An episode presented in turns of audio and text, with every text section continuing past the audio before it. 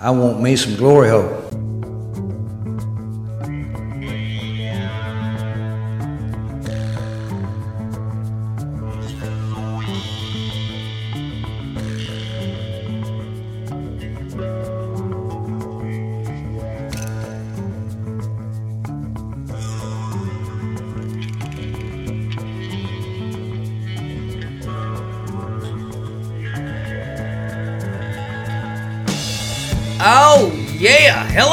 To the Football Glory Hole Podcast.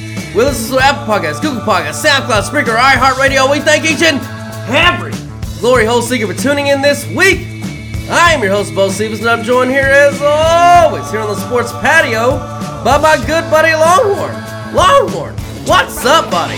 All right, all right. Woo, Bo Cephas, here we go. Well, buddy, as you know all too well, we are winding down the eight or 12 or however many fucking days Hanukkah is and those damn Jews celebrating. so I wanted to just take this opportunity to let them know that we too love money. So take a break from the lighting of the candles or the sacrificing the chickens or whatever the hell y'all do and buy an FGH package.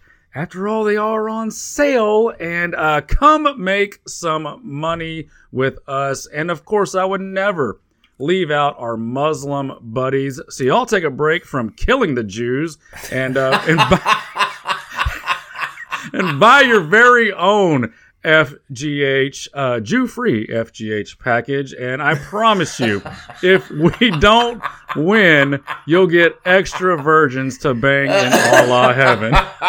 So happy Hanukkah. Merry Christmas and happy whatever it is you sandy Muslims do. Now, whether you are here for the funny, We're 10 hours from the fucking fun park and you want to bail out. It's called having a sense of humor and laughing. You should fucking try it once in a while. or you are here for the money. Anybody tells you money's the root of all evil doesn't fucking have any. They say money can't buy happiness. Look at the fucking smile on my face. Ear to ear, baby. You have come to the right place. Two questions for you people. Do you like football? What a stupid question that is. What a stupid question. You ask a lot of stupid questions. What a stupid son of a bitch. My apologies, Mr. Presidents. I will do better. Do you like money? I'm a big fan of money. I like it. I use it. I have a little. I keep it in a jar on top of my refrigerator. I'd like to put more in that jar.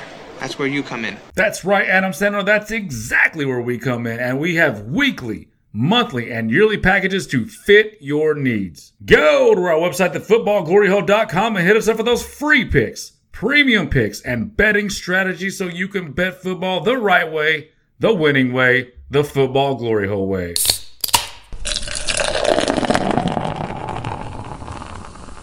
And as always, here on the sports patio, we got the TVs glowing. We got the beer heavily flowing tonight, and right now it is everybody's unfortunate favorite part of the show. My friend, tell the people all about your horrible, freaking disgusting cold beer hip choice of the week. Well, thank you very much, sir. Sir, tonight I am drinking a Hanukkah in Kentucky by Schmaltz Brewing Company. Two and a half out of five stars. I would have given them the extra half a star, but I was a little too cheap. Jew joke number one. I don't know. That's they've been they've been rolling pretty hot and heavy so far. So. Well, tonight, boys and girls, I'm going to change it up and share with you all the real story of Hanukkah. So, Hanukkah started in the second century BC, where, according to the legend, the Jews rose up against their Greek Syrian oppressors and took over Judea and forced them to abandon uh, their belief and worship Greek gods only, with the punishment of death for all that refused. So the Jews revolted because they loved their God so much that they would rather die than worship another one. Or at least that's the story they like to tell. In reality, the Syrians allowed the Jews to continue to practice their faith, but some understandably started adopted, you know, the Greek faith and traditions, such as wearing robes, performing nude in public, and, you know, banging those Greek whores. And that pissed off a lot of the traditionalists, so they had a civil war uh, between the two Jewish factions, and the traditionalists won and they told the Syrians they needed to take their Zeus dolls and toga robes and at least some of those whores and get the fuck out of here. and then, so the Jews rededicated their temple to Yahweh, and so Hanukkah, the Jewish word for dedication, was born, along with another tradition that the Jews would hold very dear, and that is making sure they win all the battles so they can write the history books to make sure they are always the victim and never the oh. bad guys.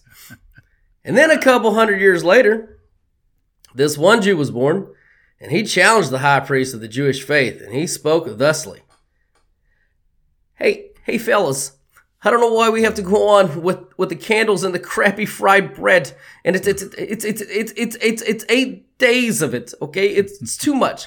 I mean, could we just do like one day of presents and maybe some Italian food? Mm-hmm.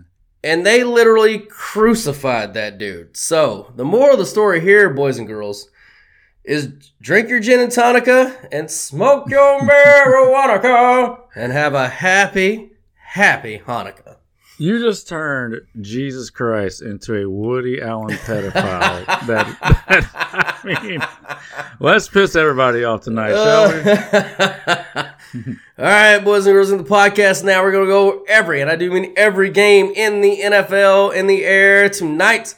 We're going to get you paid, of course, for those free picks as we always do. But first, we have to get paid and to do that. Here is this week's sponsor.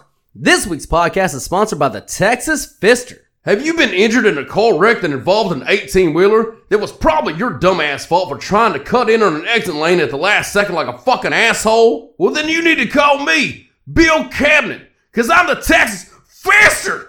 And I'll shove my fist so far up their ass, they're gonna need a light band for their anal gland when I get done with them. But I'm not just limited to auto accidents. If your husband cheated on you with a fat chick down at the diner with the big tits, I'll fist them. They're gonna need separate seats for both butt cheeks when I get done with them. If your Uncle Lester turned out to be the molester, I'll fist him. He's gonna need a whole side of Astroglide and spermicide for where I'm sending him. If your landlord wants fellatio for room and board, fist him. If your wife's tossing another man's dice, fist him. God damn it, if your mother gave all her shit to your brother, fist him.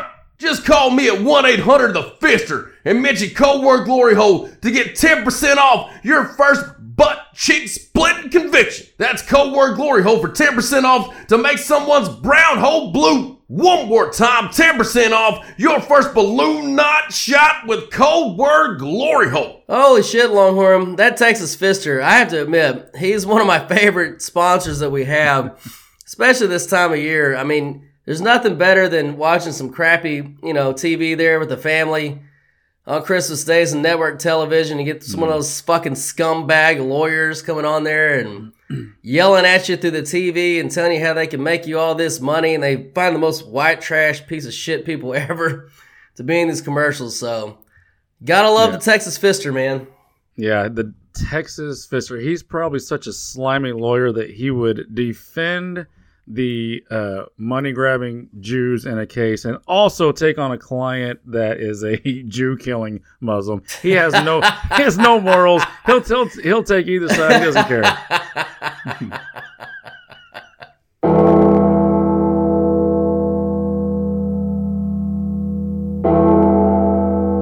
Ladies and gentlemen, boys and girls, children of all ages.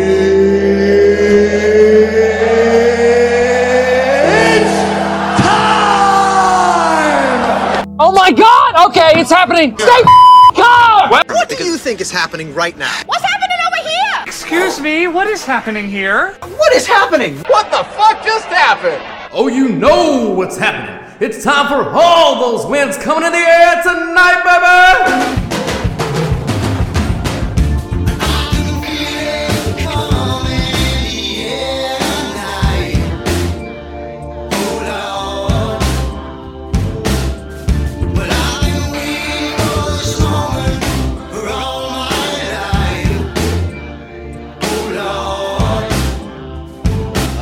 Yeah, boys and girls, it is time to kick off week 15 in the NFL in the air tonight.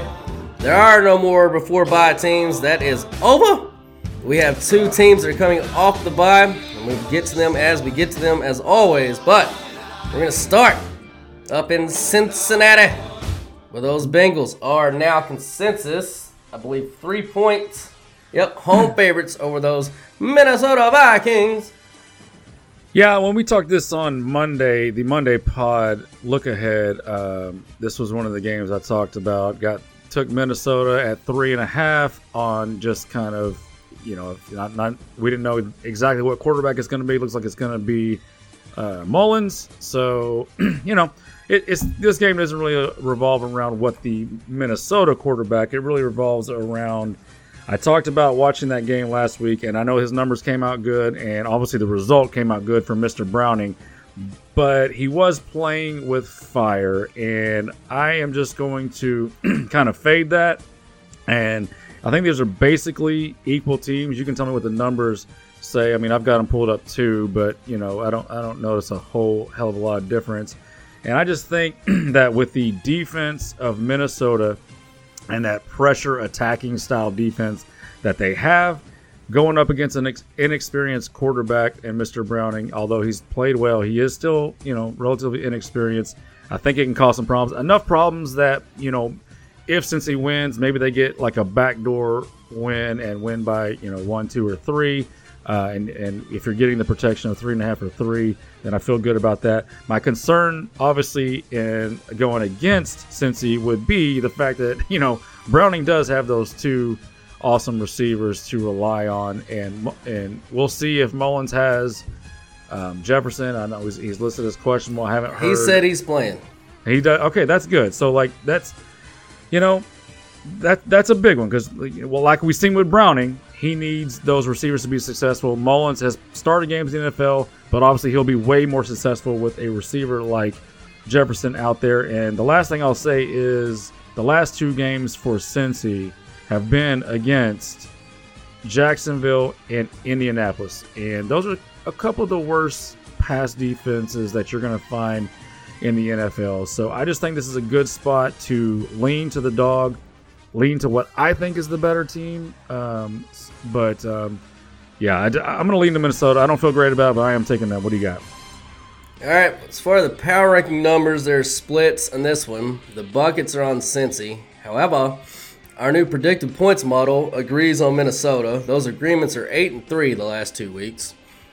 And the Bengals have been better at home, outscoring their opponents by 3 points per game while getting outscored by 5 points per game on the road. The Vikings are just the opposite. They have been terrible at home this year, but they have been fucking road warriors, outscoring their opponents 21 17, and they are 5 0 2 ATS on the road this season. They are a dome team that was built to play outside because their biggest rival in competition for a decade have been the Packers. So, unlike Detroit, they're actually a good organization who understands you can't be built just to play indoors. And that's you play in the NFC North, you got to be able to go outside. I think the Vikings have two advantages here on defense. Number one, they play the most zone defense of any one in the league with a heavy blitz scheme. Now, Mr. Browning has a 150 rating versus man coverage because those two awesome receivers he has, but a rating versus of 70 versus zone. His worst outing was against Pittsburgh, who plays more zone than man, and you might be thinking, yeah, but Jax plays a lot of zone too, and that's true. But the difference is Jacksonville fucking sucks at it. Hmm. Minnesota's the number six DVOA defense in the league. Pittsburgh is seventh, and more importantly, Minnesota's fourth in dropback EPA success rate. Pittsburgh's 10th. The Jags are 17th. They're not even in the same universe. And Longhorn, we talked on Monday also, the key driver to success with Browning has really been kind of the running game and the resurgence of this new running back. Well, Minnesota's fifth in DVOA versus the run. And yes, Jax is better than Minnesota in that metric. But if you really remember in that game, and if you broke it down, Cincy could not run the ball in the first half, they had 41 rushing yards on 11 attempts in the first half. They were moving the ball and supplementing the running game with short passes and then mixing in the inter- intermediate passes from Browning.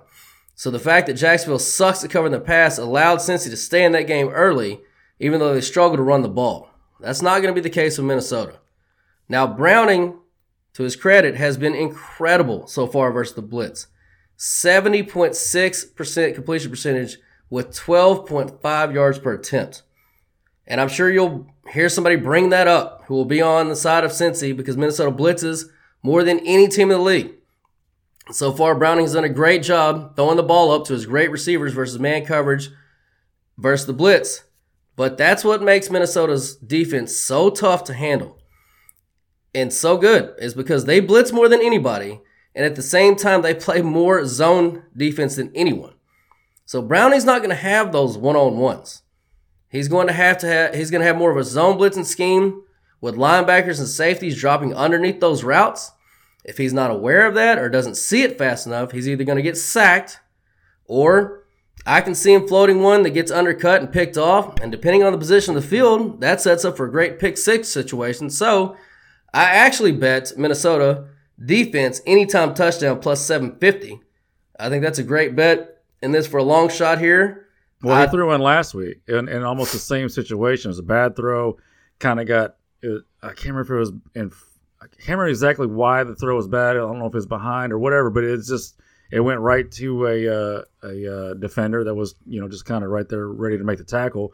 Kind of got bounced up to him. Same. I mean, yes, he's he's definitely prone to that for sure. Yeah, because he's he's used to seeing man or blitz and then man, so he throws it up to his great receivers. Well, again, that's not what Minnesota does at all. So he's not he's never seen a scheme like this in the NFL. I think it's going to take him by surprise. I mean, he knows it's coming. They've studied film, but it's different seeing seeing it in the film and actually react to it live in game time for the very first time. So I also lean Minnesota here. My only concern is I just hope that Nick Kiss My McMullins can play steady enough and score enough points to hang in there with this cover. But Cincinnati's defense isn't great, so I, I think that he can, but it's definitely Minnesota or pass for me. All right. All right, moving on.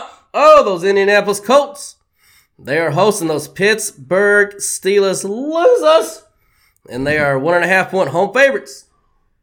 Yep, and it's this is just a spot for me. So go ahead and hit that sounder. Uh, you know, you know me. If I'm if I'm catching Tomlin off two losses as a dog, and when nobody, not only two losses by the way, two losses to uh, maybe the two worst teams. Um, let me click on this game so I can.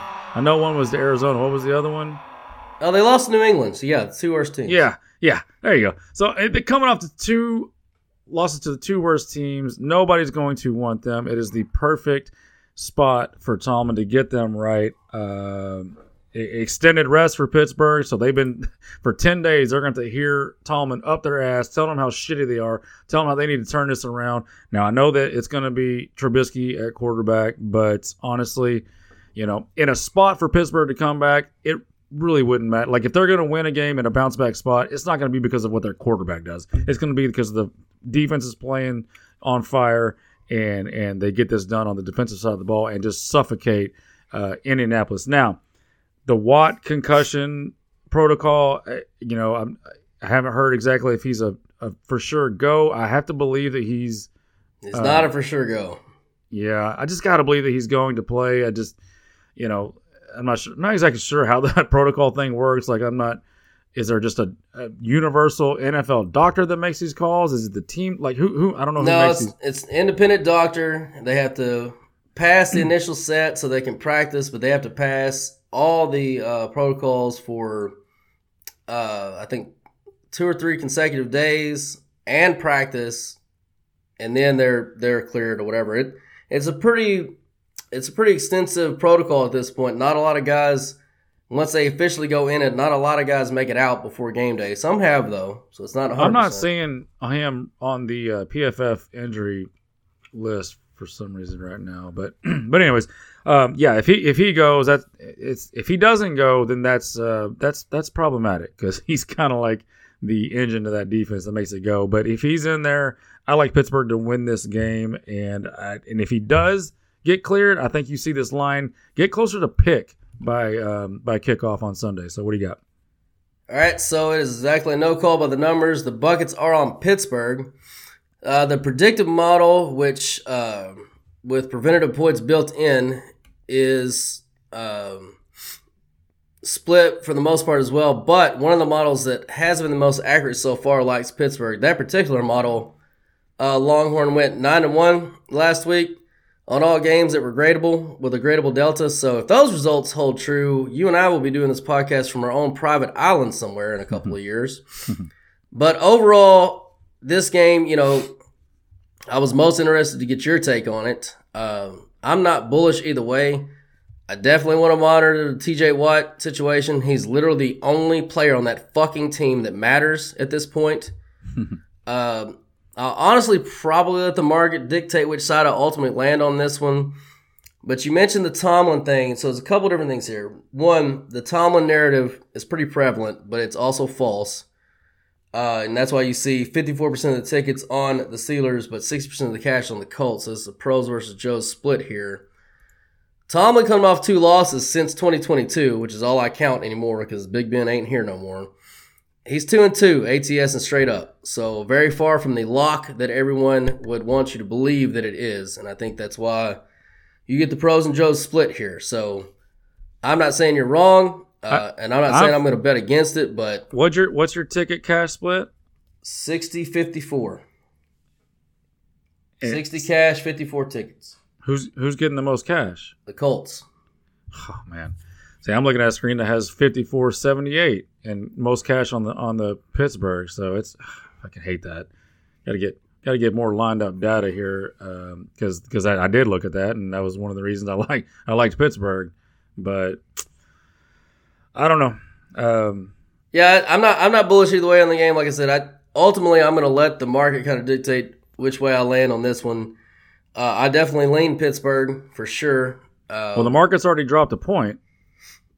Yeah, but that's for a lot of ticket. From what I'm seeing, a lot of ticket money not not the cash. So Yeah. Well, um, yeah, and, and if you listen to Monday's podcast, I, I did say that Pittsburgh was already one of the one of the legs of the teaser to go ahead and plug in at, at from two and a half to eight and a half. So you're, so you're gaining value there. And if that does go down, like I think it's going to, especially if Watt gets cleared, then you know you're looking at a closer to pick by by game time. And you're getting huge value on that teaser. It's still in teaser range, so um, if you agree with me, then then grab that up to seven and a half. If you're leaning more towards what Bo C was saying, you're a little scared off on it, then uh, then obviously don't.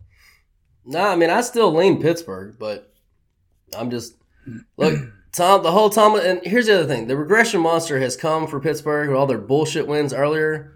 So is it stopping now, or are we are we back even with the football gods?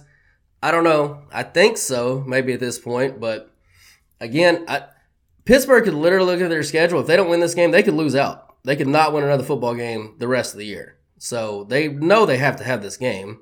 And Tomlin's the best motivator in the business. So Yeah.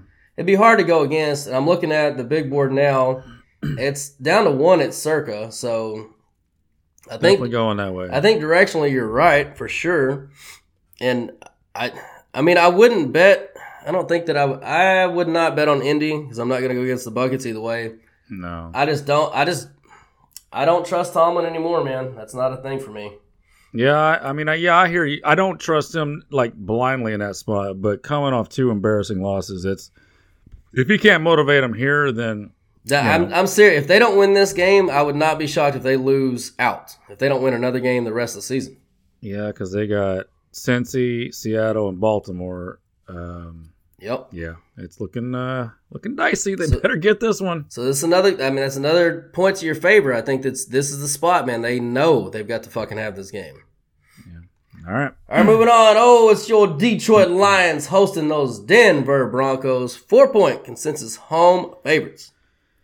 God, down to four. See, so when I write when I when I wrote this handicap, I was kind of hoping that people would be coming in on Detroit and it would um it would uh, send this line it tick it up because it was at five when I wrote it. I was kind of hoping it would tick to six, but looks like that's not going to happen. It's going the other way. Um, ah, just four. I hate four. I just and I know they put it in four in the super contest, and I just really wanted it to be four and a half so that I could actually think about taking them. Um, I think at four, I'm going to back off. But you know what's shitty is right now at Westgate it's four and a half. Yeah, you know that's what they do. They just kind of try to project or whatever. But um, for for this game specifically, this is a spot versus numbers play. The spot favors Detroit, obviously bounce back, get right spot versus a team that's been red hot and living off turnovers. Um, so you know you you kind of think that this is just a get right spot for Detroit. Uh, but I have to ask myself over the last four or five weeks, who's the better team here? And and I know that Detroit's been or uh, Denver's been living off turnovers, but they are creating those turnovers, and they are and they are playing an offensive style of ball that will not, you know, uh, is is not going to turn the ball or running the ball. Um, you know, Sean Payton's got Russell playing more like the old Russell. so I don't think it's completely just you know you just chalk it up completely to oh they're just getting lucky. You know, there's some of that is is the way they're playing. Um, but if these teams over the last month or so are kind of close to equal, then you know g- getting five points or four and a half or even four, you, I think that the, that that pushes me to Denver. Um, so at this at this number, I can't play it. I'm not gonna I'm not gonna um, you know play it or anything, but I will lean to Denver at the four, even to three and a half. If it gets to three, I'm out completely and would probably lean to Detroit. Um, but what do you got on this game? I'm, I'm curious to hear what you got. Well, the numbers are split here. There's no buckets, and um, the predictive model is split here also. And I am too. I, I wrote down I want to hear what Longhorn say had to say about this game because you've had a really good feel on Denver uh, throughout this year. Uh, you've been pretty good on them um, this year. Look, I came into the week like you, circling Detroit. Just because this run of luck that Denver's been on, it's got to stop somewhere. But I'm not sure that this is the spot. Look, I went back and crunched the numbers on Denver's defense because, you know, Longhorn used to poo poo all these advanced analytics years ago, but eventually he came to the realization that, you know, they're more accurate than what we actually see when we watch the games. So these days, he rarely pushes back as hard as he did on, you know, Monday when I said Denver's defense was still bottom three in DVOA. So hearing him be that adamant about his opinion about it, I was like, well, it's time for me to take a step back and reevaluate some of these metrics. So I did. I went back to week eight and then going forward. I thought that was fair since everybody's played 13 games so far, so that pretty much split the season in half um, with byes and everything figured in. So since week eight, Denver has the number one EPA per play defense in the NFL. Number one. Jesus. Including the number one EPA dropback success rate. The Lions in that same time frame are 24th EPA hmm. defense. So I was like, well, now I need to look at the schedule from that exact same time frame and see what the EPA success rate offenses that Denver's played. Maybe some cream puffs, who knows? So they played the 5th, 9th, 17th, 22nd, 23rd, and 27th ranked offenses. So two top 10s, the rest below average. That comes out to 17th on average. Detroit in that same time frame has played is sixth EPA on offense. Sorry, yeah, Detroit is sixth EPA on offense. So just for reference, Detroit on the flip side has played the 29th, 23rd, 21st, 14th, 7th, and 23rd again EPA ranked offenses. So that averages out to 19th. And Denver on offense is 19th. So against this level of offense, the Lions have been horrible in defense, 24th. Again, just to remind everybody, over that stretch. And Denver has been fucking excellent. So that has to have me leaning Denver here with the points. I don't feel great about it, but that's the only place I could look when I break all that down and say, okay, basically Detroit's played Denver's offense for the last seven weeks, and they're 24th in EPA on defense versus that offense. And Denver's played, you know, an average offense for the last seven weeks, but they're number one. So yeah, they played average competition, but they're the best at it. So yeah, Detroit's well above average, number six, but that still means Denver's really good. And I'm getting four points. Like, and like you said, they're playing a low variance offense, not turning the football over. Yeah. Yeah, I mean it's it's the only way I could lean is, Yeah, is so- Denver in. So Detroit is they're nine and four, and I'm just kind of looking at their schedule. They finish they play after this game. They play Minnesota twice and at Dallas. Three NFC teams. This this is kind of like a good spot for. I mean, obviously there's no spot to like let down, but like this looks like a good let down spot for them. and, and like everything that you said, like they're not. This is not a great matchup for them the way they're currently playing. Why don't we? Uh, you know, I said before we started, there were there. I got too many favorites and not enough, you know, upsets that are coming. Why don't I, you know, let's put this in as one of the Sounders, and um, I think this it could be danger zone, but let's. Just, I already got a danger zone, so let's let's put this in as one of the Sounders, and uh, the second Sounder, Pittsburgh and Denver. So I, I, I like this. Let's let's go with Denver. All right, moving on. Those Carolina Panthers apparently still playing football. They got uniforms and everything. They're Are three they? point home dogs to those hot Atlanta Falcons. Sure, sure they're playing football. Yeah, they got uniforms and everything. All right, let me finish. All right, Denver as a Sounder. Okay, got that. All right, Atlanta, Carolina. What'd you say current line is? Three. It's been three, three, three, three, and three. What? They're not, they're not going to change it. They're Just going to leave it at three. All right. Um, look, I don't have much on this. This is just a do you have the balls to bet on Carolina at home getting three, or do you have the balls to bet on a quarterback in Ridder who can't win on the road? What do you got the balls for? What do you got the stomach for in this one? Um, kind of like the fact that, that Carolina's defense is not showing quit somehow, despite uh, having a team that literally cannot score on offense and is just pulling teeth to watch. Um, you know, but if I leaned either way in this, I feel like shit. Okay, if I lean Carolina, I feel like shit. If I lean Atlanta, I feel like shit. So I mean, Atlanta. Here, here's the deal: Atlanta and Pick'em. I'll I'll hold my nose and take the three the free three points with Carolina at home here. I don't like it either way. What do you got? Well, it's a no call on the numbers. The buckets are on Carolina. The predictive model is split. Look, I want Carolina to go win. I sure hope to God that they do. And the only other thing I got, for what it's worth, teams coming off six straight losses. Week 15 or later. So, in other words, the season's basically over. You suck ass. Mm-hmm. And your home dog four or less. Oh, the suck ass gets worse.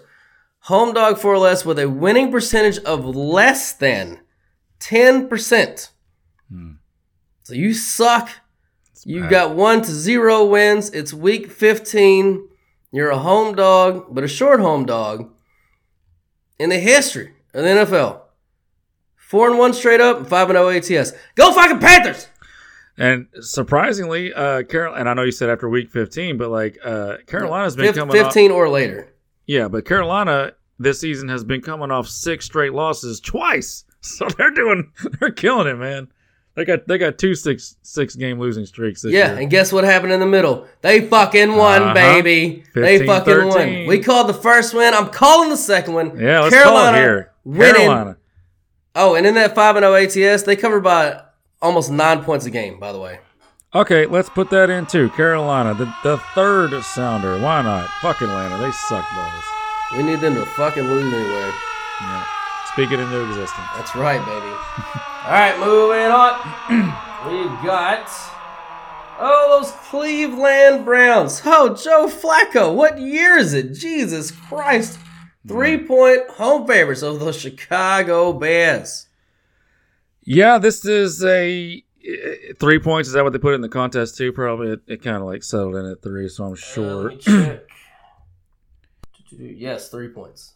Okay, so I I just call me crazy. I like I really like the Bears here. I know it's I know I was I mean I was on this about a month ago how the Bears defense was starting to turn around and playing better and whether it's showing in the numbers or not, it's still showing in the eyeball test. Um, and you know I've, I I did mention this last week about the Cleveland defense being better at home than they are on the road. And last week they actually played bad now at home.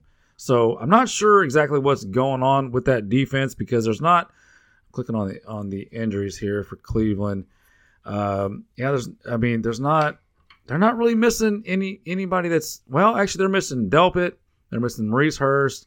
So they're starting to get and obviously we know that um, Garrett is dinged up. Now he's still playing, but but he uh, never misses. yeah, he never misses, but he's got to be affected. He's not. He's not. You know. Of course. Yeah. So so they've taken some, and I know that um the cornerback Ward has kind of been. Is it Ward? Yeah. No, not Ward. Um, oh my gosh, yeah, Denzel Ward. Yeah, he's been kind of in and out with injuries over this stretch. So overall, they're they're showing some like they're they're not the defense that they were when they were completely healthy at the beginning of the year. Um, so I don't know. The weather the weather shouldn't affect either team here because they're they're both used to playing in weather, so there's no advantage there. But with that said, if there is going to be some inclement weather, Fields has proven that he can win with um, you know his his throwing and his legs in these type of games. Flacco is obviously the way better passing quarterback, and he's he's just been playing awesome since he's come in there. But all that said, I'm getting three points. Uh, I like the way Chicago's playing, and I like them to at least be in this game enough that maybe the three gets you the cover. What do you got? I don't have much. There's no call in the numbers. There's no buckets. I'll be rooting for Cleveland to win. Uh, we don't need Chicago to win too many more games this No, year. I need, I need Chicago to lose, but you know possibly cover. Yeah, that's fine. Uh, and Chicago, for what it's worth, um, so we've got about six different uh, predictive models going right now, and uh, when the particular one that went nine and one last week agrees with uh, the more offensive leaning one, you know that's been pretty good so far, uh, undefeated in fact, and it does have Chicago, so I think that's a good sign for the Bears there, but. The only other thing I'll say is on the weather thing. I mean, yeah, Fields gets away with it because of his legs, but Joe Flacco could fucking throw a goddamn football through a fucking hurricane, so it's never going to affect him at all. And if their defense just kind of gets into form, I don't know, man. I don't. With with Fields' legs, it's always a wild card that Chicago can move the ball and score some points, but he's going to have to be special about it. And Cleveland's used to playing a guy like that with Lamar. So that's I don't I don't know how special he'll be against this defense doing it that. It feels coin flippy. You know, it's it, it feels like to me Chicago might be a little public doggy a little bit. So I'm I'm Uh, staying away from this one. What are you showing on on tickets? I was going to look at that. Uh, I gotta reconnect here. The I'm that- showing I'm showing Chicago getting all the tickets and all the money. So you're probably right. uh, let's see. I've got uh, mine's 56 percent of the money. Browns 51 tickets. Chicago. So it's close. I, I I'm with you though. It's kind of coin flippy. It's it's not gonna make my contest either way. Um, I, I, I really don't have a, a feel for it to be honest. All right. All right, moving on. Oh, those Green Bay Packers. Ha, woof on Monday night. Three point though, home favorites over those Tampa Bakers. Yeah, and uh, that was the danger zone that came in on Monday night on the Giants. So Sure the uh, hell was, Chip. got that one. Um, listen, I know, I know that I'm going to be on the Bucks here, catching those three and a half, and I already know that I'm going to regret it in the fourth quarter when Baker has the ball and a chance to win, and he fucks it off because he's not going to do that two weeks in a row. He fucking pulled that rabbit out of his ass last week and drove the length of the field to get that win on the road at Atlanta. Um, so I'm just kind of looking to see if anything pops out here. Uh, yeah, the, the laundry list of fucking. I mean, their entire defense, Tampa Bay's entire defense, is questionable. It's unfucking believable. And, and, I mean, will they play? Will they know? I don't. know. This is you got to wait till game time to get those those um you know to get the for sure on that. Um, if if most of these, and I'm I'm not kidding. It's it's Vea, Dean the quarterback, Golston, Carl, Carlton Davis, Neal the safety, White the the linebacker. Like the entire defense is fucking questionable. So if most of those play and it stays at three and a half, I'll be on um, I'll be on Tampa and probably just kicking myself by the end of the game. What do you got? Yeah, that's another one I don't have a lot on. Uh, no call on the numbers, no buckets. I'll be rooting like hell for Green Bay because I need Tampa. We need Tampa to lose out now that they did their service and uh, knocked off Atlanta for us. What's that one? Six and a half wins, Yeah, mm, and they got they're sitting at six.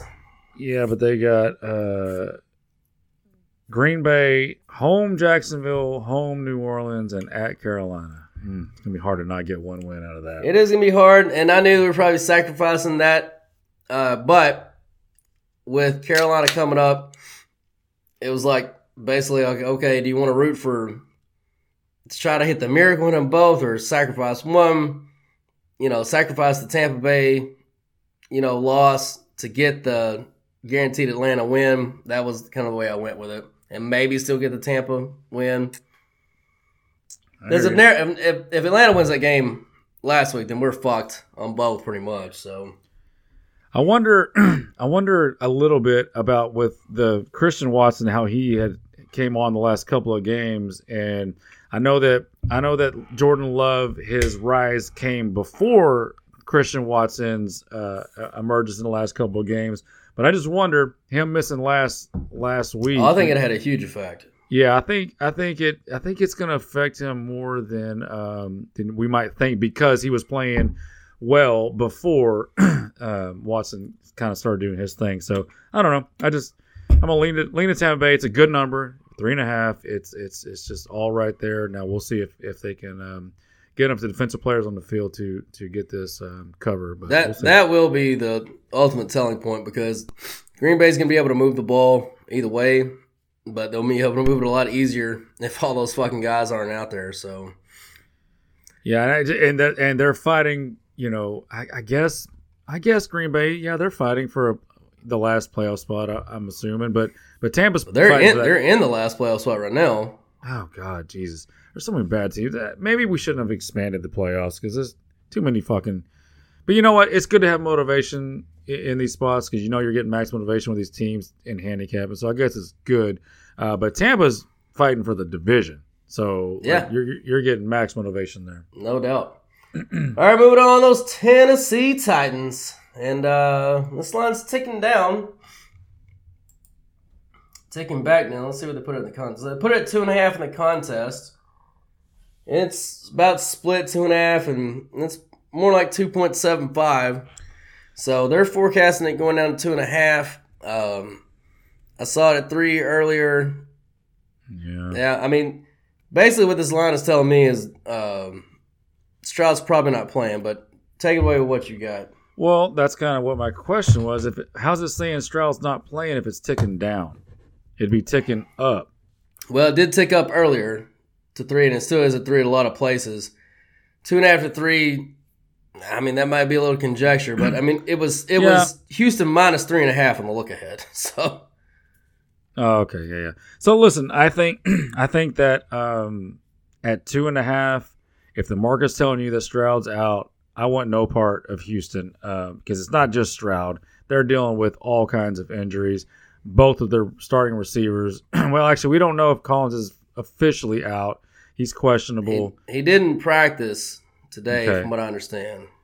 Okay, so so keep an eye on that because if they're out, if they've got no Tank and no Collins and no Stroud, like literally that's their entire that's the reason that they've been good. Now the defense has ticked up a little bit this year, playing playing above what what they um what they would look like on paper, and that's all well and good. But offense carries more weight in this league, and if you're missing the quarterback and both receivers, good lord, I mean, you're you're in trouble. And look, Tennessee, they that quarterback they got, Levis, he he showed some moxie last week, down by 14 late in the game, and came back and won that. That was incredible. Um, Oh, Levis. Oh, Levis is playing good. I'm going to lean to Tennessee here. Uh, I like the fact that they put it two and a half in the contest because I think if it, I think if it gets official that Stroud is is out, um, you can see that line, and, and Collins, you can see that line really move. So um, I'm leaning to Tennessee here. Let's see if I got anything. Um, yeah, just oh, you know, Vra- Vrabel. He's not. This isn't his dog spot, but it is Vrabel as a short home favorite. So yeah, just give me give me Tennessee. I'm taking them. Yeah, I pretty much took this game off the board um, just because it. I mean, from the look ahead, you three, three and a half, whatever you saw it at, to the two and a half to three. I mean, is it? It's not like you said. It's not just Stroud though. If it was just Stroud, that's too much of a downgrade. That's the same downgrade we saw the market had when they thought Trevor Lawrence was out just last week. So he's not Trevor Lawrence. And for rookie, no rookie quarterback in the history of the world has ever been worth six points ever. But like you said, the other starting receiver too, and now you're down to fucking Miles Davis or whoever it is, at quarterback. I, I just don't want any part of this game. Miles Uh, Davis. I think it's Davis Mills. whatever it is. Uh, We always struggle with his name. so, but I'm with you. If he does get announced out, I mean that's. But everybody and their mom is going to be on Tennessee at that point. In the Super Contest at minus two and a half. So if you're trying to make up ground, you're not going to do it with that pick. But you know, probably a free win. So depending on how you want to play that. But here's what I do like. I love the fucking under in this game. So I found a trend digging around big dogs winning straight up, which would be Tennessee last week, and red zone efficiency. And so it's since 2020, and I won't bore you with all the, you know, uh, ins and outs of it, but it's 21 and 1 to the under with a delta of the total of eight and a half points, and that's with an average total of 43. So I took it down to less than the total less than 39 because that's where this one's at, and it's five and 0 in those situations. And so I'm I've already bet the under on this game. I love the under. As far as the game goes, you said it all. Stroud's out. I'm out completely. So, like I said, I think it's too much of a downgrade to Miles Davis, Davis Mills, um, Davis Love the third, whoever he is. Yeah, one of those. But I, I'm I'm not interested in putting my money behind uh, one of the Davises on the road with possibly, like you said, without a super extra suit. I have, I have no interest in playing Houston if Stroud's not in.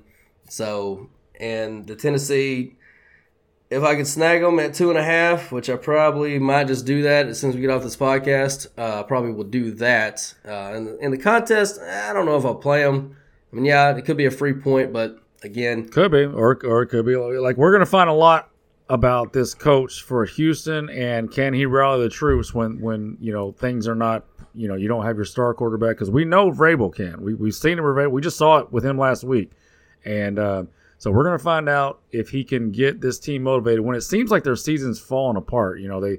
They, uh, two three weeks ago, they looked like they were going to have a chance to steal this division, and they did have a chance because Jacksonville's lost two in a row. They had their chance to steal this division and kind of take take a hold of it. They haven't. Season's kind of going the wrong way, and now you're losing your quarterback and two receivers. We're to see if he's if he can just rally this young team who's who's to be emotional and feel like the season's falling away. We'll see if he can do that on the road here.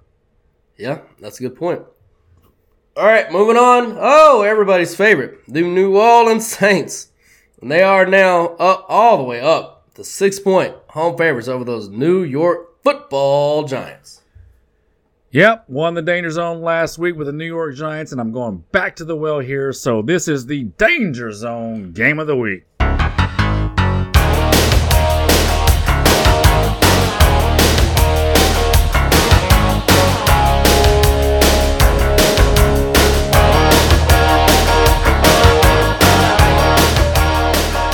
All right, this one's pretty simple. Let's keep this one short. I hate the coach for New Orleans. I hate the quarterback for New Orleans. I hate everything about New Orleans this year. And why would I not take six free points with a better coach? And hey, yo, it's me, Tommy D, coming to coming to Bourbon Street to wreck shop. Like, yeah, I mean, look, I know that Tommy D is not going to be a real thing in the NFL for long term, but right now, that team. Sir, I believe his Christian name is Tommy Cutlets.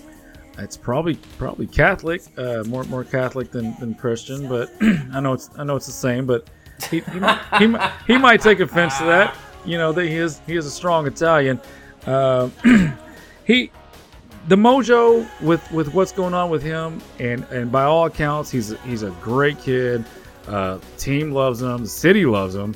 Uh, so yeah, They're literally calling him Tommy Cutlets. I mean, dude, it's it's you It's love a great everything- fucking story. It's a great story. You love everything about not only the story, but the way the Giants are playing. I know they have the better coach than, than what's on the other side with New Orleans. And even last week, with what New Orleans did with Carolina, that was the phoniest. I mean, I it was phony in the box score. It was phony by the eye test. New Orleans is a dead team walking. They're ready to be put out of their misery. And I don't necessarily think that the Giants are going to come in here and win this game. But just like last week when I hit the danger zone, I you know they could have beat Green Bay. I, I was pretty sure they're going to keep it close. Same situation here. I think they're going to keep it close with a chance to it in the end. And if I've got this is so crazy, but if I've got Carr with the ball and a chance to win, or Tommy D with the ball and a chance to win right now, give me the give me the fucking Italian man. I, I fuck fuck New Orleans. I hate them. Yeah, um, I followed you on the Giants pick, and I bet them plus six and a half. So thank you for that. Um, Good. I don't have anything on this game. The numbers are split. It's no call in the buckets. The predicted model split. I'm out. The crazy thing to me is like New Orleans has been a sharp darling all year, and they just keep kicking us in the balls. But yet we keep putting our money behind them. Oh yeah. So I'm just kind of done with it. Um, but right now I'm looking at 84% of the cash and 69% of the tickets are on the Giants. So does Yeah, does it, will be square. It'll be squarey. I get it. yeah, but I mean, like, I don't. I definitely, I, I definitely would not bet New Orleans. There's no fucking way in the world I would bet New Orleans. And they do both have buckets on them. They're both terrible buckets. That's why it's a no call. Thirty-seven percent on the Giants and thirty-six percent on New Orleans. So yeah, I mean, go Tommy D. Fuck it, I don't care. Yeah. All right. All right, moving on. Oh, we've got those Miami Dolphins. And they are, let's say, consensus eight and a half point home favorites at this point. Yeah, this is. let- Let's keep this one quick too, because I'm going to lean to the uh, to the Jets here and those points. And the main reason is just because you know with the Hill banged up injury situation, you know he's he's. I'm sure he'll be fine. I'm sure. He I'm sure sprain he'll- his knee kicking another baby, or what happened? no, he got hurt in last week's in the, the Monday game. Oh, Uh, okay. Uh, but he did come back, so he'll be playing. But you know, again, when you have that kind of just quickness and speed, anything that's going to hinder you, it can't be good. Um, and I'm I'm kind of impressed that again the Jets defense has not quit. They're they're not giving up, and just maybe, I am too, because their coach is probably fired. yeah. I mean, yeah, but but they're still playing hard. So, and the main reason I'm taking the Jets here, and and uh, and and is I don't have any other way else to to look at this is that it's a perfect spot for me to tease down Miami to two and a half, and I don't want to do it. So if I don't want to do that, and I don't feel comfortable doing that, then I should be on the Jets plus eight and a half, and that's what I'm going to do.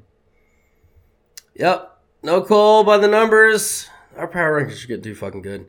No buckets. Uh, I did find an interesting nugget in this game though, and it dispels um, the Northeast team going from cold down to playing the warm weather in December. At least when it comes to the Jets and Miami. So, since the year 2000, the Jets have played in Miami seven times. They're four and three straight up and seven and zero ATS, covering by eleven points per game, and they were dogs in all seven games, including 2021, where they were ten point dogs and lost by seven. So I'm inclined to take a flyer on the Jets here as well. It's pros versus Joes on the Jets in the market. So yeah, it's definitely Jets or pass for me. Oh, and, and one more thing I forgot to mention: they the Miami also lost their starting center um, Williams that came from the Cowboys. I can't remember his first name, but um, yeah, he settled in at, at center for them and has been just one of the top five centers for the last two years. He's out with a leg injury on IR, so they're, that that Miami team is starting to just take some hits along the way. They lost uh, Phillips, the the edge rusher uh, a couple weeks ago. You can only take so many of these hits. You know, Hill's banged up, Jevon Holland, their safe, their star safety's banged up. You know, th- these start to stack up, and you know you can still grind out some wins because they are the better team. But again, you're talking eight and a half points. That, that just feels like way too much in a division game. Uh, yeah, I like the Jets here. Yeah, especially if you give it the history where the Jets they just oh, I said that was in December, right? I think so. Yeah, so that that's in that's only in December. So they Right. played seven games there since 2000 in December specifically. Seven and zero ATS covered by 11 points per game and dogs in all sevens. There was never a time that the Jets were the better team ever in the last 23 goddamn years. Never. They just went straight onto my possibility list. All right, always need more. All right, uh, moving on. Oh, it's those New England Patriots coming off Uh, yeah, they beat yeah a, a win. They won a game.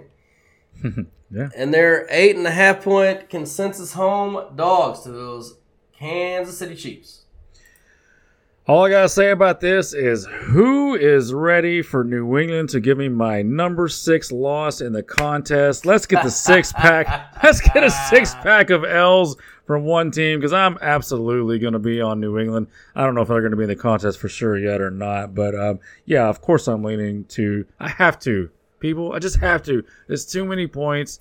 It's it's a, a Kansas City team that never wins with margin. They do. Kansas City struggles scoring. And New England's defense has played well over the last handful of games. I'm, I'm trying to pull up the game right now and, and get to the actual numbers. But yeah, I mean, They've been good pretty much all year except the Cowboy game. right. So yeah, I mean, this is. I, I know it sucks. I know I've been in New England, on New England a lot, and I know they gave me given me a lot of L's.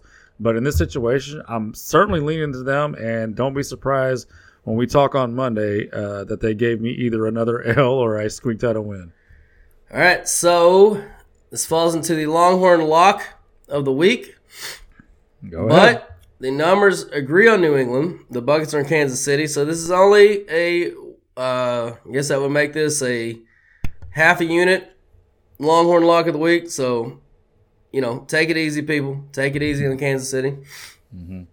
Which means I don't have to put Kansas City in my contest. Thank God. Um, Kansas City's five and ten ATS since 2020 versus non-playoff teams. Just for what that's worth. New England is the predictive is the agreement on the predictive model, but here's what I'll say about this: it's been the worst, really kept secret in the league that Belichick is probably done after this year. The secret is out now. I don't like that. You know, I don't like that Kansas City is going to be more desperate than they should be here, and that might lead to Mahomes running more than he usually would, especially in this situation. And Belichick sucks versus mobile quarterbacks.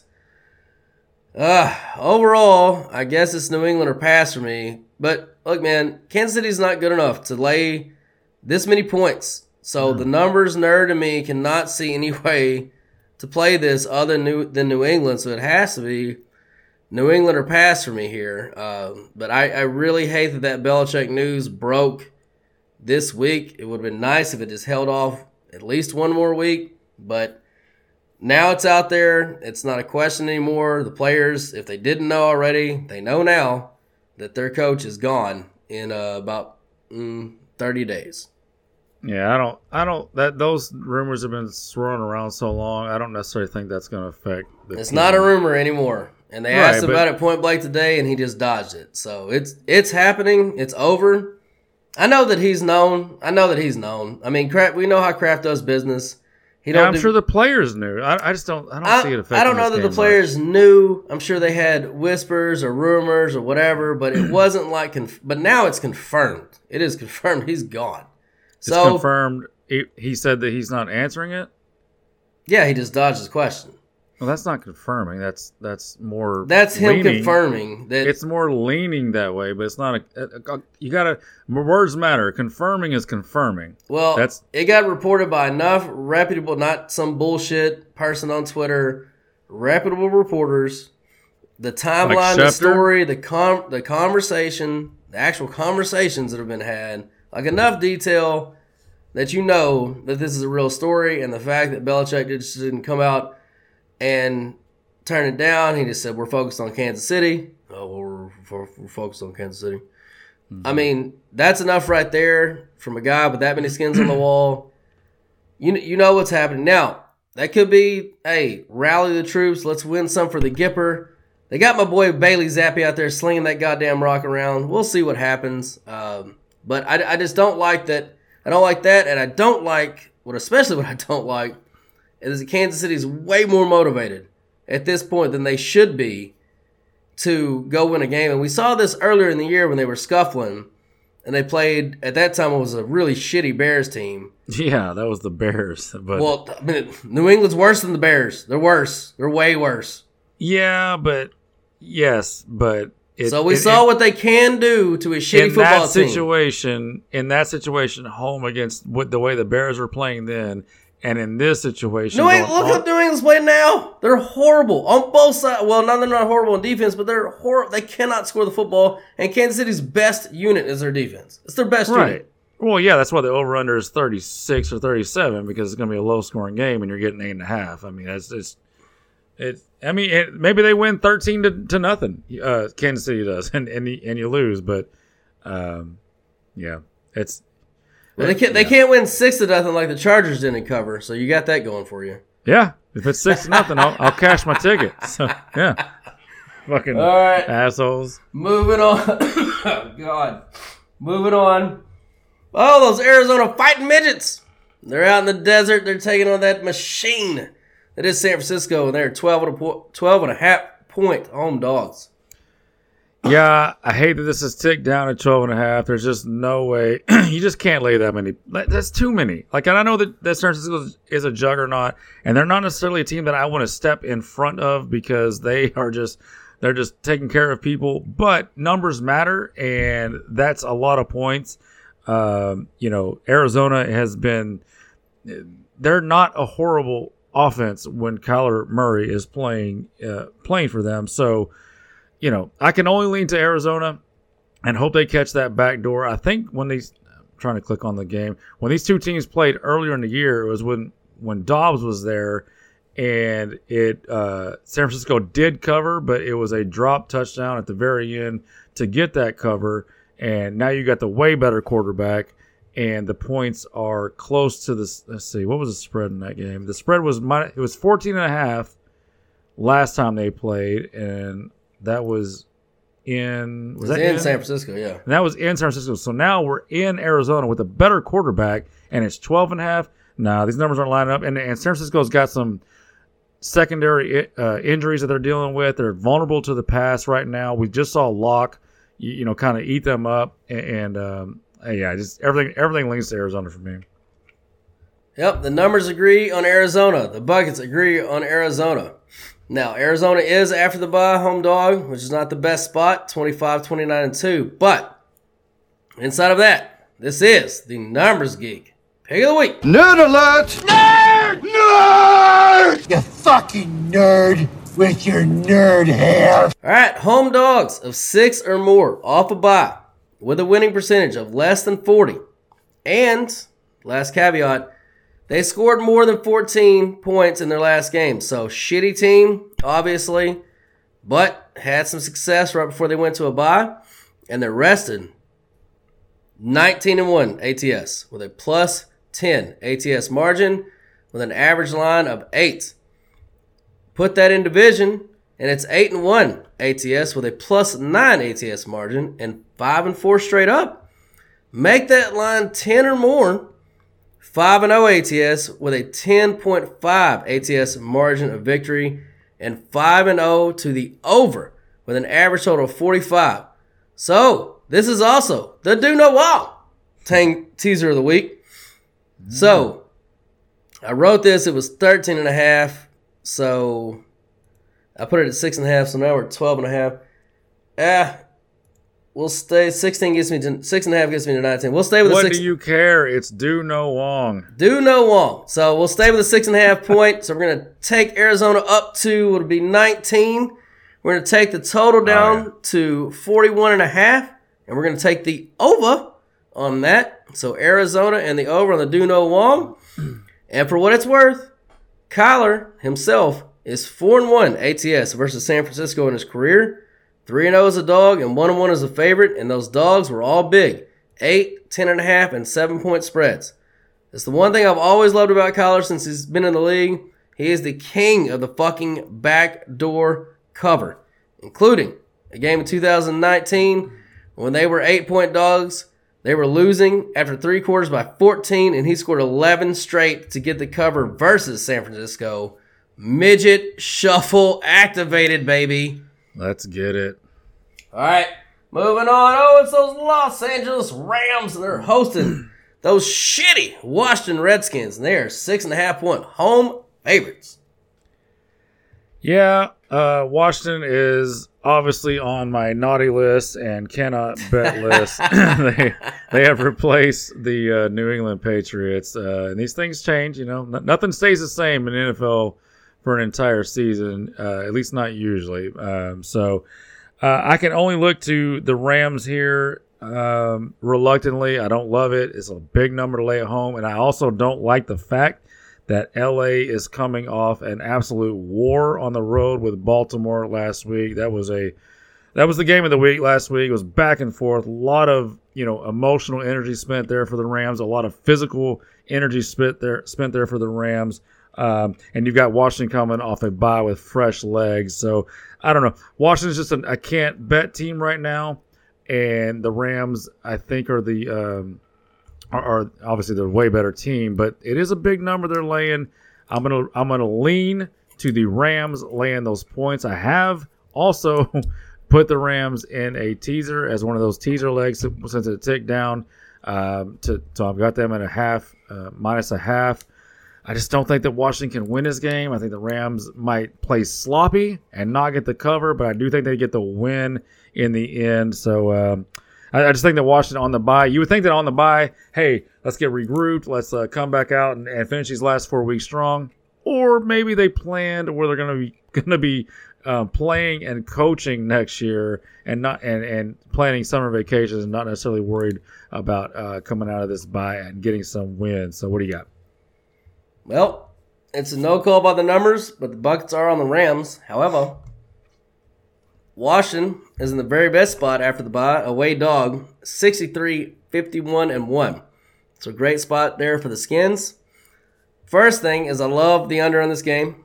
Since 2020, anytime week four and on, the Rams have played a team that averaged less than 25 rushes per game. 16 0 2 to the under with a delta of 9 points to that total. That's with an average total of 45 and a half. This total is 49, way too high. And the Skins only average 22 rushes per game. And also, since Ron Rivera has been the coach in Washington, coming off consecutive losses, the under is 17 and 5 with a four point delta, which basically what that's telling you is after a couple of losses, you want to play a more low variance game. You're trying to get the ship back on fucking on steady water. You don't need a lot of fucking turnovers, so that's kind of what that tells you. Coming off three straight losses under Ron Rivera, 11 and 1 to the under with a 7 point delta. But the Skins are also 8 and 4 ATS in those games. So I kept digging. Coming off four straight losses with Ron Rivera at the Redskins, the under's 5 and 0 with a 10 point delta to the total. But the Skins are also 5 and 0 ATS, covering by 11 points per game and 4 and 1 straight up. So all that being said, I bet the under. And I actually like the Skins here. Look, they're in agreement on our predictive score model. Those are 8 and 3 so far over the last 2 weeks like I said. I understand both these defenses suck. That's why the total's so high, but I also understand that McVay is a great coach and he knows he should win this game, and I see him playing a very low variance as possible game. The Skins have the 32nd ranked DVOA defense now, so the Rams should be able to control the ball and the clock. But when the Skins do get their chance, they should be able to move the ball and score points against this shitty Rams defense. Literally everybody else in the fucking league does. So I like the Rams to win here around 23 20. I don't think the Rams are good enough to lay six and a half points to fucking air, if I'm being honest. And I was way higher on the Rams coming in the year, in the year than you are. And I still feel the same about them. They're about an average to slightly below average team. Average to slightly below average team cannot lay six and a half points to anyone ever. So it's skins and the under for me. All right, and um, by the way, there's rumors of um, that the Washington what's his the offensive coordinator? What's his name? Um, Billy Lord. Bitchelot. I don't know. Whatever the, the one we talk about all the time. The the former KC. Yeah, I know. I know what you're talking about. Yeah. Anyways, there's rumors of him being possibly the next Chicago Bears head coach. So just Nah, he's that- gonna be the offensive coordinator in Colorado. I'm just telling you what the rumors are. So we'll see how that plays out. Yeah, we'll see. They they've all they've all been. I I said this. I don't know. Long what was it? Six, seven weeks ago. I said these coaches are handing their resumes out starting to Oh, make yeah. calls. I've, I've I've said this team is a dead team walking for at least six weeks. I've told you and told you and told you don't bet on them. Well, you just bet on them. Yeah, this is the spot. This this is the spot for this Nothing team. stays the same in the NFL. So yeah, it's it's it's Except, nothing except, lasts forever. except you losing on New England. No, it's not true. You you lost. You lost on that head to head on the pod. That's true. Yeah, things change. All right, but you lost more than I did. Oh god, they're killing me. They are fucking killing me. All right, moving on. Oh, it's uh definitely the game of the week. It's those Buffalo Bills. Let's go Buffalo! Two point home favorites to those Dallas Cowboys.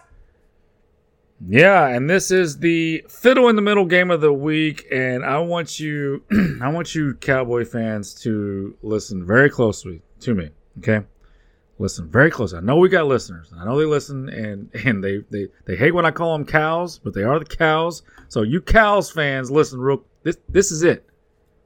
The the ride is over. Now it's not over for the entire season, but it's over for a little bit, and you're gonna get your chance for redemption in the playoffs, but the magical regular the magical regular season ride is coming to an end over the next few weeks because you've got pulling it up. You've got Buffalo at Buffalo, at Miami, home Detroit, three game stretch. This is you're, you're losing two of these three, okay? And this is going to be one of them. However, I do think that because Buffalo is not necessarily the team that they used to be offensively, that just boat races people. Uh, they're kind of winning with um, defense and running the ball more than they were, and uh, and using Josh Allen to just kind of make the plays to to get them over the hump. That's why I like them. t- that's why I like Dallas teased up to eight or eight and a half or whatever you can get them at. But I do like Buffalo to win this game and cover those two or two and a half points. Uh, get get two wins for the price of one here, and the this is when the Dak MVP ride comes to an end. And and and look, and let me click on Buffalo schedule here. Don't be surprised if you hear after this game, if it goes the way I think it does, that you start hearing Josh Allen MVP whispers because don't look now, but if they win this one, they go to the Chargers and win.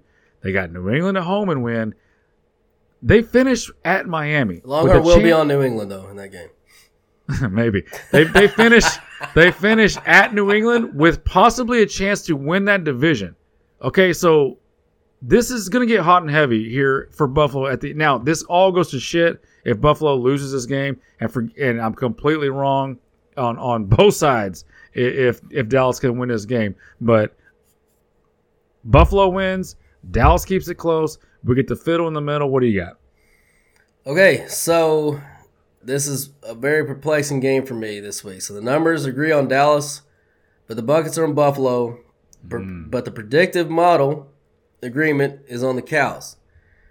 Look, there's zero way metric wise that you can have Buffalo in this game. You just can't do it. You can't stretch the numbers far enough. There's no fucking possible way. Now I did put a small money line bet on Buffalo earlier in the week. I talked about it on the Monday podcast.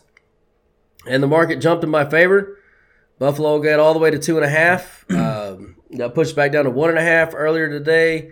Back up to two and a half. Now it's settling around at two. Uh, the contest it's two.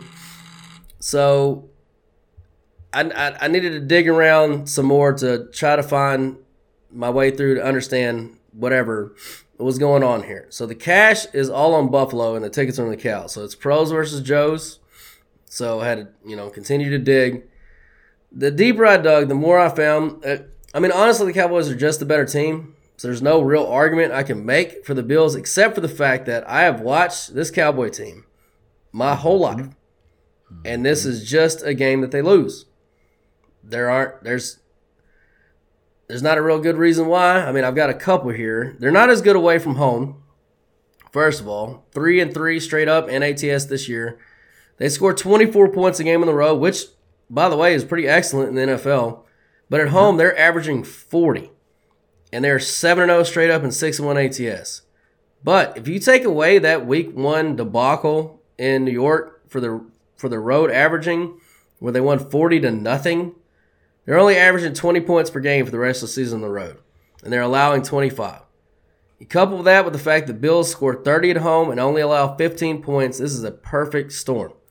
Now the Bills are 3 and 3 ATS at home, but the 3 ATS losses, they were favored by 15, 10, and 7.5. The last time they were short home favorites was against Miami. They won 48 to 20. Now the Bills offense on the road doesn't slip as nearly as bad as the Cows, but the problem has been their defense. It allows 22 points a game on the road compared to 14 at home, including 22 to the Jets and 29 to the Patriots. 29 points they gave up the I didn't think the Patriots scored 29 points the whole fucking season. They scored in one game versus the Bills. Uh huh. Now, but that's not going to be a factor because again they're at home. The weather for this game is not supposed to be great, but it's definitely not terrible, especially this time of year in Buffalo. Yeah, it's Four- decent. 41 degrees, slight chance of rain, but heavy winds. Now, Dak has never had the strongest of arms, and the Cows can't run the ball. Their average at successing or at rushing success rate since week eight on offense, whereas Buffalo is number three in that metric. So Buffalo's been running the ball the second half of the season, top three in the league. Buffalo's also sixth in EPA rushing success rate on defense. The Cows are 24th. Translation: Buffalo should be able to get whatever they want on the ground. The Cows on the Cows defense, and the Cows will be totally Dak reliant. So I think the MVP conversation, I put this in my notes, is perfect. So if you like the Cows here, what you need to do with your money instead of betting on the Cowboys is go bet Dak to win the MVP right now. Because it will be all him delivering this victory if they get it. Mm-hmm. I just don't think that they're going to. Last thing on this one the Bills average 30 carries a game at home. That is the magic number in the NFL. Since 2021, teams that allow 30 or more rushes in a game 128 and 409 ATS, and 116 and 428 straight up. So if you get to 30 rushes, it's fucking lights out. I think the Bills are going to do that if they're smart. And Josh Allen, all his rushes are going to count in that too. So it's definitely Bills are pass for me here. And again, if you like the Cows though, don't waste your money betting minus 110 on this game. Just go bet Dak win because if they win, Dak's going to have the game of his life and the MVP is done. He wins. He wins the MVP. It's over. He's, he's he's the front runner at least after this game. Well, he already is the front runner. It's pretty close. Him, him and Purdy are pretty much running neck and neck. Yeah, Pur- Purdy's not going to have another impressive win. I mean, they win every game. Hey, they play Baltimore. What are you talking about? If they beat Baltimore at the end of the season and, and, and he puts up big numbers, that that's his showcase game. We'll see, man. I don't know because his he's so far behind everything else with Dak. So I don't know. I, I think if if just just because of the way that Dallas is going, in my mind, if they win, the way they're going to have to win this game, he's going to have to throw for 350 yards, three four touchdowns, and run and do air. Like he's going to have to be Josh Allen for them to go win this game. Basically, Yeah, but we've seen this movie before, and he doesn't and he doesn't do that in these movies. So no, he doesn't. So yeah, give give me Buffalo. All right, moving on. So we're yeah we're in consensus on Buffalo there. Yeah. Okay. So moving on. Oh my Jacksonville Jaguars. They are consensus uh, about three and a quarter. What is it at in the contest? I think they put it at three. Yeah, three point in the contest. More like three point two five or so. Home dogs to those Baltimore Ravens. Yeah, listen, we haven't had one of these in a long time, and uh, I'm not forcing it because I do kind of like this, but this is the big dick pick of the week. I'm gonna pop off a piece of my dick. Big floppy donkey dick. Is that your fucking dick? With my dick. Nice big cock. I'm gonna put my dick in. All right, I mostly love the number here. Uh, three points at home for Jacksonville, getting these, and I just, I think the matchup lines up for Jacksonville to steal one here.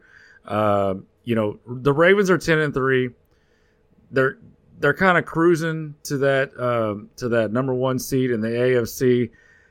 It's not it's not they can't afford a loss, but they're not going to be like super you know motivated to like let's go crush this team. And the fact that they like to run the ball and Jacksonville is good against the run, they're going to force Lamar to beat them over the top, and he absolutely can. So so this could go way wrong for them for sure, um, because Lamar's having a really good year passing the ball. But you know, it's it's on the road. It could be in some sloppy some sloppy rain weather.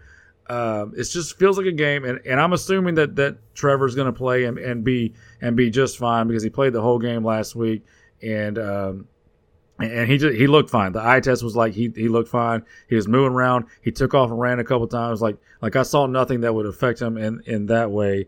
Um, so it, it it feels a little you know a little trappy a little bit, but but yeah, give me Jacksonville and the three to three and a half, whatever you can get it at, and don't be surprised if they walk out of there with a win. That's what I got. What do you got? All right, so no call on the numbers. Buckets are on Jacksonville. The predictive model is split. Like Baltimore is another one of those teams who offense doesn't travel well, which most offenses don't play as well at home as they do on the road. But 31 and a half points a game at home, only 23 on the road. But the weird thing about Baltimore is their defense does travel well. 18 points per game at home, only 16 on the road. So scoring will be at a premium in this game. But this is the type of team that Jacksonville can and usually does handle. They're heavily reliant on the running game. Only Cleveland runs it more than Baltimore this season on offense. The strength of Jacksonville's defense is the run defense. If you look at the game last week versus Cleveland, Cleveland couldn't run the ball on Jacksonville. They averaged 2.9 yards per attempt. Now, Baltimore's better at running the ball than Cleveland, the number one success rush rate in the NFL per EPA. But Jacksonville has some comps in that range. San Francisco is number two. Yes, San Francisco blew their fucking doors off, but that was more due to the four turnover margin. Buffalo's number three, and Jacksonville held them to 2.1 yards per attempt. And Indy is number eight, and they held them to 2.5. So it's not some scheduling fluke that Jacksonville is as good as they are versus run. They're just really that fucking good against it. But, and this will be the best rushing defense the Baltimore's faced, so we'll see what Lamar can do versus a team that can contain the run. So, and he really doesn't, he doesn't have his safety blanket at tight end anymore. So, but looking at the flip side, what does Jacksonville do well on offense? They throw the ball. Number four in dropback success rate EPA since week eight. What does Baltimore do well on defense? Well, since week eight, they are exactly average in EPA uh, dropback success rate. But there are two things that are keeping me from hammering the Jags here. One of them is what Baltimore is worst at worst at on defense is against the run. Jacksonville doesn't and can't run the ball. Secondly, Trevor Lawrence has been horrible versus man defense this year. Baltimore plays the fourth most man coverage in the league. Jacksonville are without Kirk and the rest of their receivers are a bunch of fucking Jags, and Baltimore knows it. They're going to get in their press coverage and challenge them one on one. And Trevor Lawrence guys have proven all year they cannot win those battles. So if Pederson cannot come up with a game plan to combat that, then uh, I really it's ultimately going to be a pass for me here. I wanted to hammer Jacksonville, but that matchup alone tells me, and the fact that points are going to be such a premium here, and Baltimore is the far superior team. Obviously, Vegas is telling you that by making them three point road favorites. Not breaking news. It's going to be a tough one. I just, I just don't know. And Trevor Lawrence, he surprises us all the time. So maybe he can make plays where plays aren't normally made against Baltimore, and I do think their defense matches up very well versus Baltimore. But again, at the end of the day, I just don't know if they can score enough points in this defense to ultimately hang and cover this game. Yeah, I mean, uh, we'll see. I'm trying to look at the those those jag jag wide receivers. Uh, They're, last they're very bad at getting separation. Very bad. Man coverage has been de- the death knell for them. Yeah, I'm not going to argue the man coverage thing because that's a real thing. But as far as just the receivers, I mean, they they played well last week. You know, you know, well enough to put up put up some good points. You know, whether that's whether that's just Trevor being Trevor or whatever. But like, they, and that's a good point because Cleveland plays a lot of man too. But I mean, Baltimore's just Baltimore and Cleveland the same, but Baltimore's just better at everything. They're better Yeah, running I- the ball and they're better on defense. Oh, for sure. And I just wonder, we'll see what the Kyle Hamilton effect has on. I mean, it's just one player, but you know, it's um, he's their most he's their chess piece player on defense. They they move him all over the place. He plays deep safety, he plays box safety, he blitzes, so he, he is an important piece for them. So we'll see how that uh that affects that defense going forward. And and even if he's officially out because he's he's only listed as questionable, so we'll see. Yeah, if I had to bet it, I would I would go with you in Jacksonville. Uh, I would not lay the three, but I just, I just worry I just worry about them being able to score the ball again. Baltimore's going to struggle. They're going to struggle on offense in this game, so it's it's going to be a good game. Three points is a great number to get, especially for home dogs. I'm with you with all that. Yeah, it's only 42 and a half on the over under. Jeez. Yeah, low, low game. Points are definitely going to be a premium here. 24, 21, 20, you know, Something. 21, something like that. Something like 20. that. All right, uh, moving on. Oh, it's Monday Night Football. Ba, ba, ba, Those Seattle Seahawks are hosting those goddamn dirty, wounded Philadelphia Eagles, and they are four point home dogs. What's the situation with DK in this game? He's really big. Yeah, then they're not gonna no no suspension or anything. I haven't heard anything about that. No. I haven't either. So I guess I'll just assume he plays. I'm gonna I'm gonna lean to reluctantly to the dog here at home. Um, you know, it's a good bounce back spot for Philly coming off their their really hard stretch of games.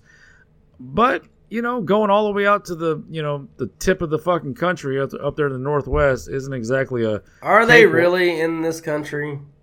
Has anybody really proven that though? Really? They're a little too close to Canada for my liking, but um, I'll just leave it there. Um, yeah, I'm just going to take the dog here at home. Um, you know, Philly, I think they'll get the win here, but the way they're playing, do I think they can get win with margin uh, on the road in Canada? No, I don't. Go ahead. Yep, the numbers agree on Seattle. There's no call on the buckets. The predicted model split. I think this line is finally getting closer to right. Uh, I bet Seattle immediately at four and a half. Look, San Francisco was only laying seven. Okay, so San Francisco is way more than two and a half points better than Philly, obviously. Now at three and a half, as I've seen it at some books, we're getting warmer. Uh, but it's four in the contest. I'm honestly just gonna keep it. Let it. I'm just gonna let this keep drifting down at this point. I hope it gets under the three. I don't think that it will. But if it did, I'd buy back on Philly. If it doesn't, I'm going to wait and I'm actually going to be watching this game and betting it in game and hoping that Philly kind of struggles a little bit earlier and I can catch Philly somewhere closer to even on the money line. I think Philly wins this game. Uh, they know they have to win this game. Look, Seattle hasn't won a game in over a month, uh, but I grabbed them at four and a half on value alone. I think Seattle has a couple more wins in them this year. I don't think this is one of them. But like I said, this is going to be a live wagering game for me. Try to catch both sides. Try to catch one of Longhorns' uh, fiddles in the middle type deal. Or if I was just dead wrong and Seattle's getting their fucking tits ripped off, I'm just going to buy my way out of it. But It's a, it's a Wong middle. No, it's a no Wong middle. basically, No Wong fiddle. So for what it's worth, though, all teams, all teams, since 2012, coming off four straight losses, you would think, oh, of course, bounce back. Nah, 208 and 220 and 8 ATS. 138 and 297 and 1 straight up. Which makes that Rivera trend that I gave you earlier on the Redskins so much more incredible that he's fucking 5 and 0 when it's a loser across the entire goddamn league. Uh, after week 13, it gets even worse on both. Home dogs, four or less, just as bad. So honestly, I'm just looking for a spot to hedge out of my position at this point on Seattle. Uh, so that's why I will be actually paying attention to this game as bad as I don't really want to. I'm going to have to for my pocketbook because I think that I made a bad bet and uh, probably going to be looking to get out of it as soon as I possibly fucking can. Well, that's look, man. That's that's that's part of the game, man. This is a market, and you got to play it accordingly. And these are just numbers, and numbers change, opinions change. You gotta you gotta be flexible with it with this uh, all the time. All the time, you do. Like Stretch Armstrong, baby. You got to be flexible. All right, boys and girls, that was all the wins coming in the air tonight, baby.